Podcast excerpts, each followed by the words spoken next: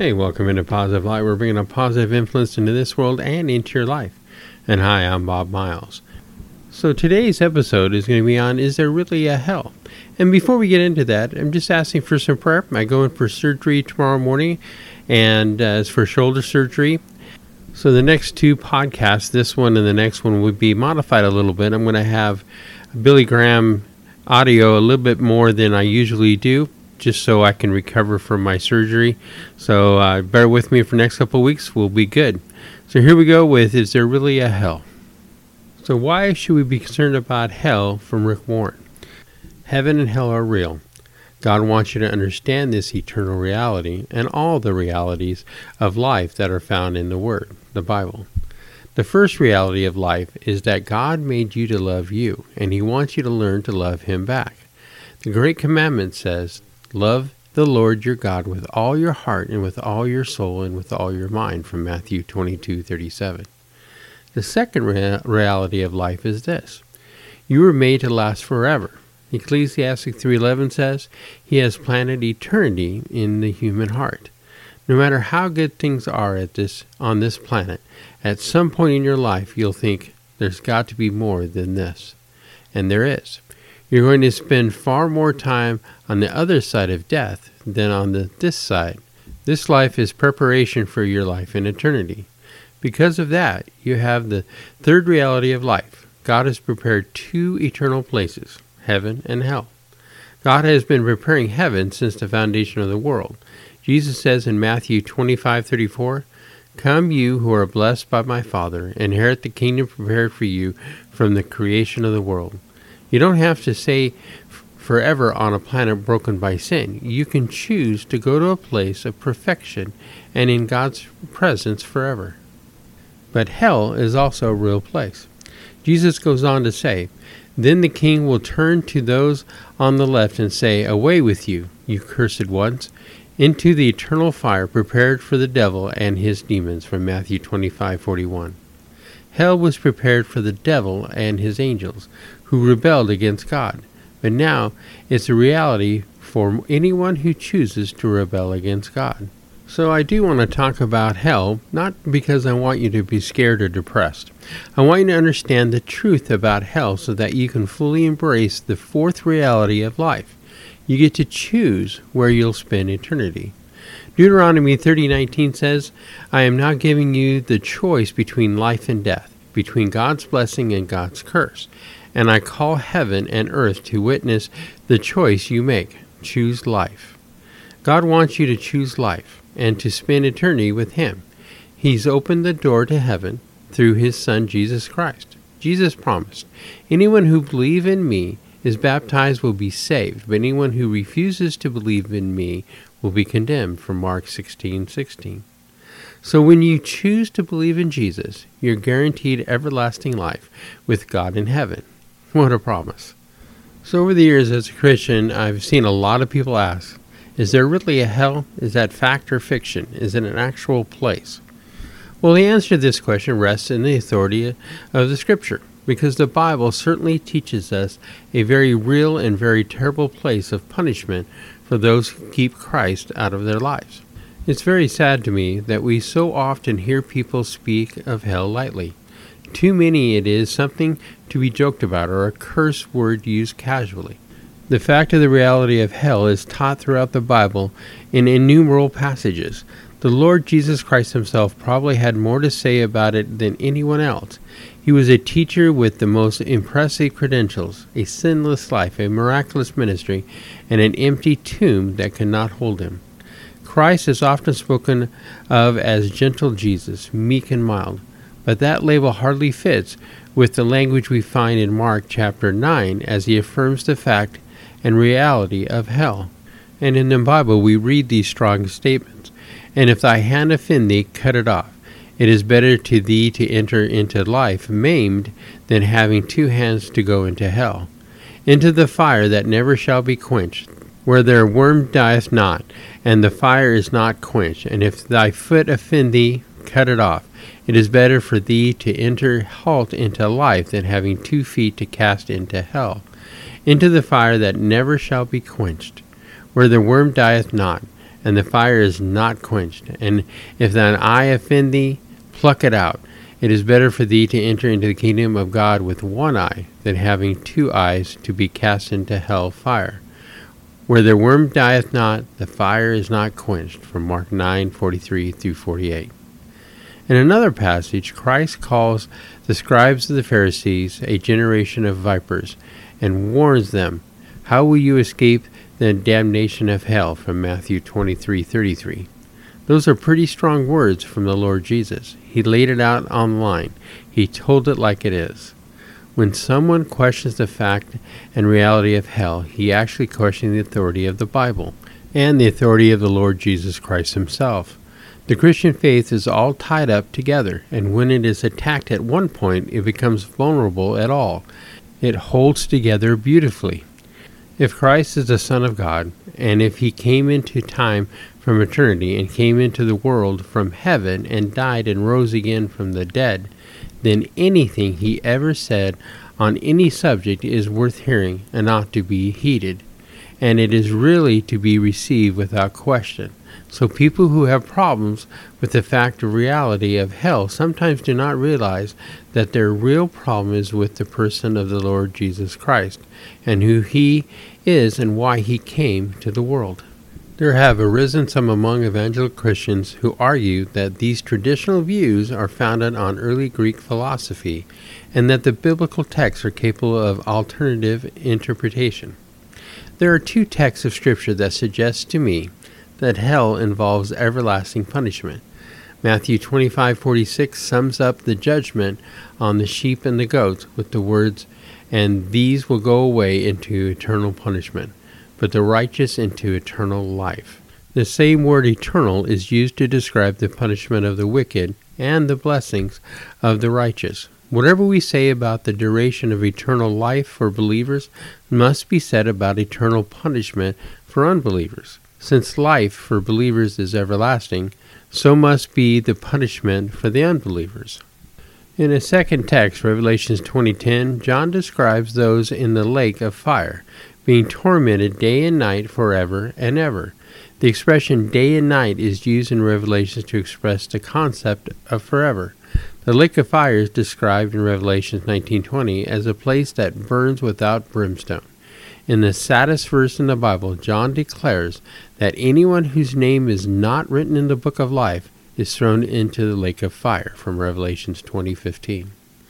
This doctrine of eternal punishment for those who have rejected Christ appears to be thoroughly biblical. This is not an easy teaching or one that brings us joy, but the unpleasantness of a doctrine should not cause us to deny biblical truth. So next I want to introduce a song and it's called I Love This Story by the Tommy Walker Ministries. And here it is. Alright,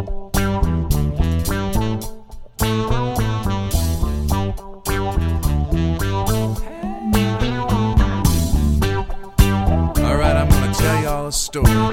This is the greatest story ever told. It goes like this. Before he put that first breath into man, my God, he had the master plan.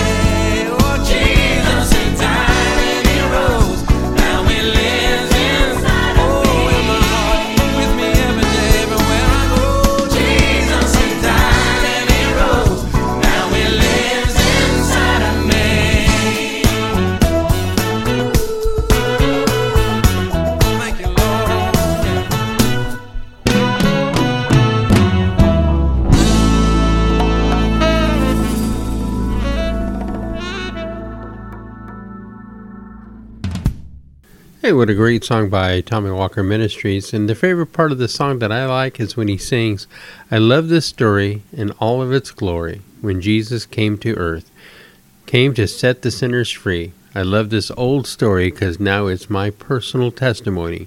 Jesus, He died and He rose, and now He lives inside of me.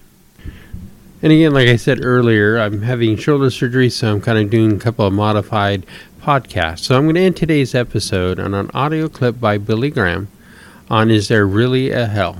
And here it is. I want you to turn with me to the 16th chapter of Luke's Gospel. And beginning at verse 19, there's a story that Jesus told. There was a certain rich man which was clothed in purple and fine linen and fared sumptuously every day. And there was a certain beggar named Lazarus, which was laid at his gate full of sores. And desiring to be fed with the crumbs which fell from the rich man's table, moreover the dogs came and licked his sores. And it came to pass that the beggar died and was carried by the angels into Abraham's bosom. The rich man also died and was buried. And in Hades he lifted up his eyes, being in torment, and sees Abraham afar off and Lazarus in his bosom. And he cried and said, Father Abraham, have mercy on me, and send Lazarus that he may dip the tip of his finger in water and cool my tongue, for I am in tormented in this flame. But Abraham said, Son, remember that thou in thy lifetime receivest thy good things, and likewise Lazarus evil things. But now he is comforted, and you're in torment. And besides all this, between us and you, there's a great gulf fixed, so that they which would pass from thence to you cannot, neither can they pass to us that would come from thence. Then he said, I pray thee, therefore, Father, that thou wouldst send him to my father's house. For I have five brethren, that he may testify unto them, lest they also come into this place of torment. And Abraham saith unto him, They have Moses and the prophets, let them hear them. And he said, Nay, Father Abraham, they would not, but if one came from the dead, they will repent. And he said unto him, If they hear not Moses and the prophets, neither will they be persuaded, even though one rose from the dead. Well, I'm up here tonight not to say go to hell, but rather go to heaven. And I'm urging you not to say I'll be damned, but instead I'll be saved. And this story, the word hell is used translated hell in our authorized version, though it's actually Hades, because Hades was in two compartments, apparently. One was called paradise, and one was called the place of torment. And they could apparently see across the gulf between each other. And the word hell today is constantly used as a swear word. You hear it on television, you see it in the films, you see it in the writings of people, and you hear it at work, and you hear it in school. You can never understand hell, though, until first you understand the great love, mercy, and grace of God. Hell was not made for man, hell was created for the devil and his angels. But some have taken license in imagination and distorted the idea of future judgment. It causes some people to say that God is not a God of love, and they've distorted the biblical concept of the love of God. People do not want to be warned of judgment in hell and you say it's none of my business. And some people say we're not really lost. The devil said that to Eve in the Garden of Eden. When God said, You'll die, you'll die if you eat of that fruit, of that forbidden tree. The devil came and whispered in her ear through the serpent and said, You will not surely die. Now, that is called universalism. In other words, everybody is saved they just don't know it, some people are saying. And we have a subtle form of universalism that's sweeping through even evangelical groups today that will not surely die, that there's no such thing as hell.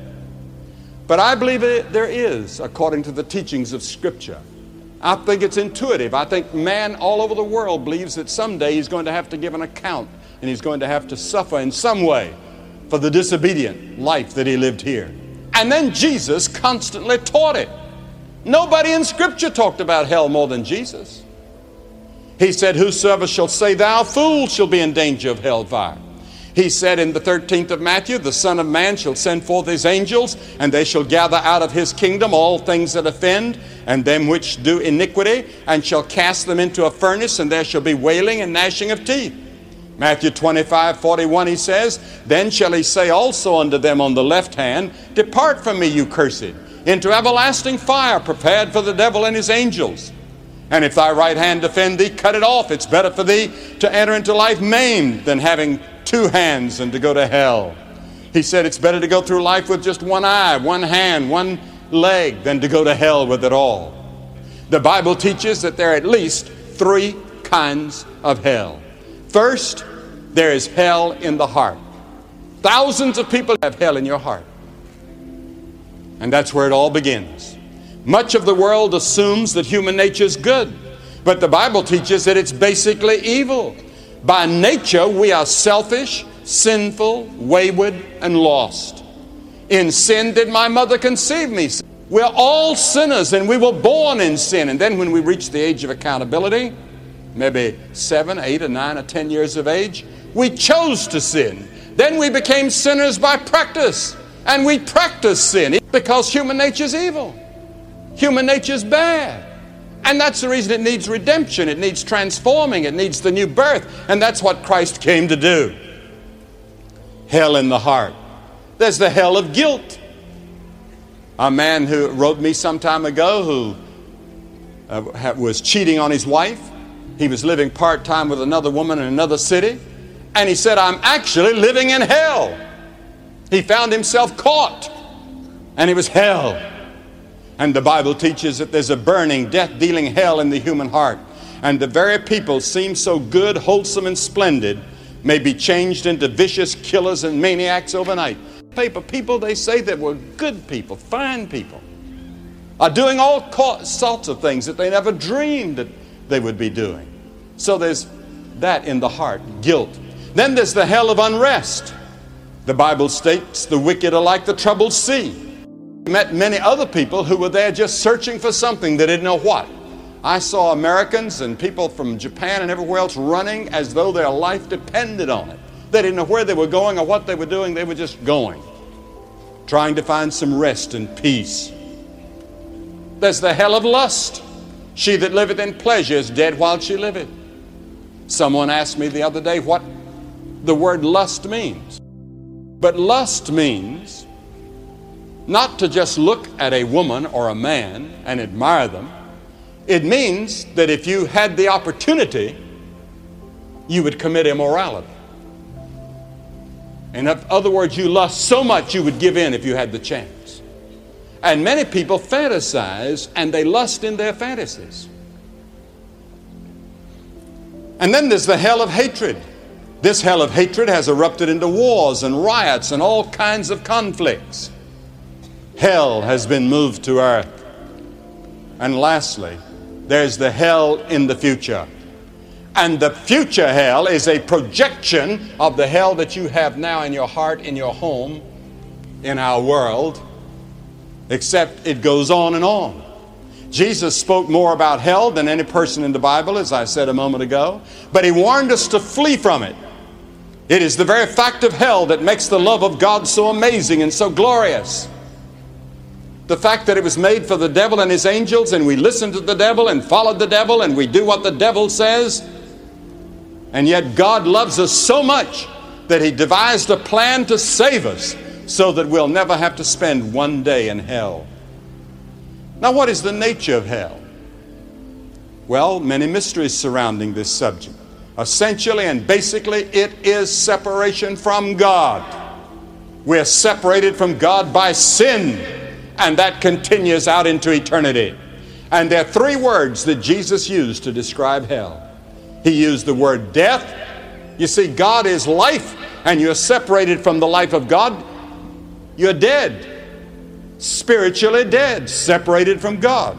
And then he used the word outer darkness. God is light. We're separated from the light, so we live in darkness. And then he uses the word fire. And I've often wondered if that is a terrible fire within our hearts for God, for fellowship with God that can never be quenched.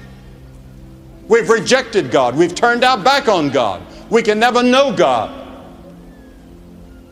It indicates in this story that this man did not have a second chance. It indicates in this story that this man became very evangelistic. He wanted to reach his brothers. Think of it, he was in hell. And he wanted his brothers to be reached by somebody to go to his home and warn his brothers not to come here. Do anything but not, don't come here. And those people that have gone on before, that may be suffering the pangs of hell now out in eternity, would stand here and warn you. Turn away. Repent of your sins. Receive Christ. Be sure of your relationship. Don't come to this place. It's the banishment from the presence of all that is joyous and good and righteous and happy. And the scripture says, Prepare to meet thy God. You know, we prepare for everything except death. We prepare for education, business, careers, marriage, old age, but not for the moment of judgment. We take out every kind of insurance that we possibly can, and we worry about our old age pensions and Social Security and all the rest of it. But do you have assurance of your relationship with Christ? It's appointed unto men once to die, but after that, the judgment. Death is an occurrence that each man deems unnatural when related to himself, but natural when related to others. We know the other man's going to die. We know that cancer is going to hit the other person. We know that that other person may die of a heart attack or be in an automobile crash tomorrow, but not me. And we live as though we're going to live like this forever, and we're not. It'll all be over in a short time for everybody here. And you'll be in eternity. Where will you be? Banished from God or with Christ in paradise? The man on the cross that was dying with Jesus was a terrible sinner. He deserved to be crucified. He deserved the punishment according to the law. And he said he deserved it. And he turned to Jesus and he said, Lord, remember me when you come into your kingdom.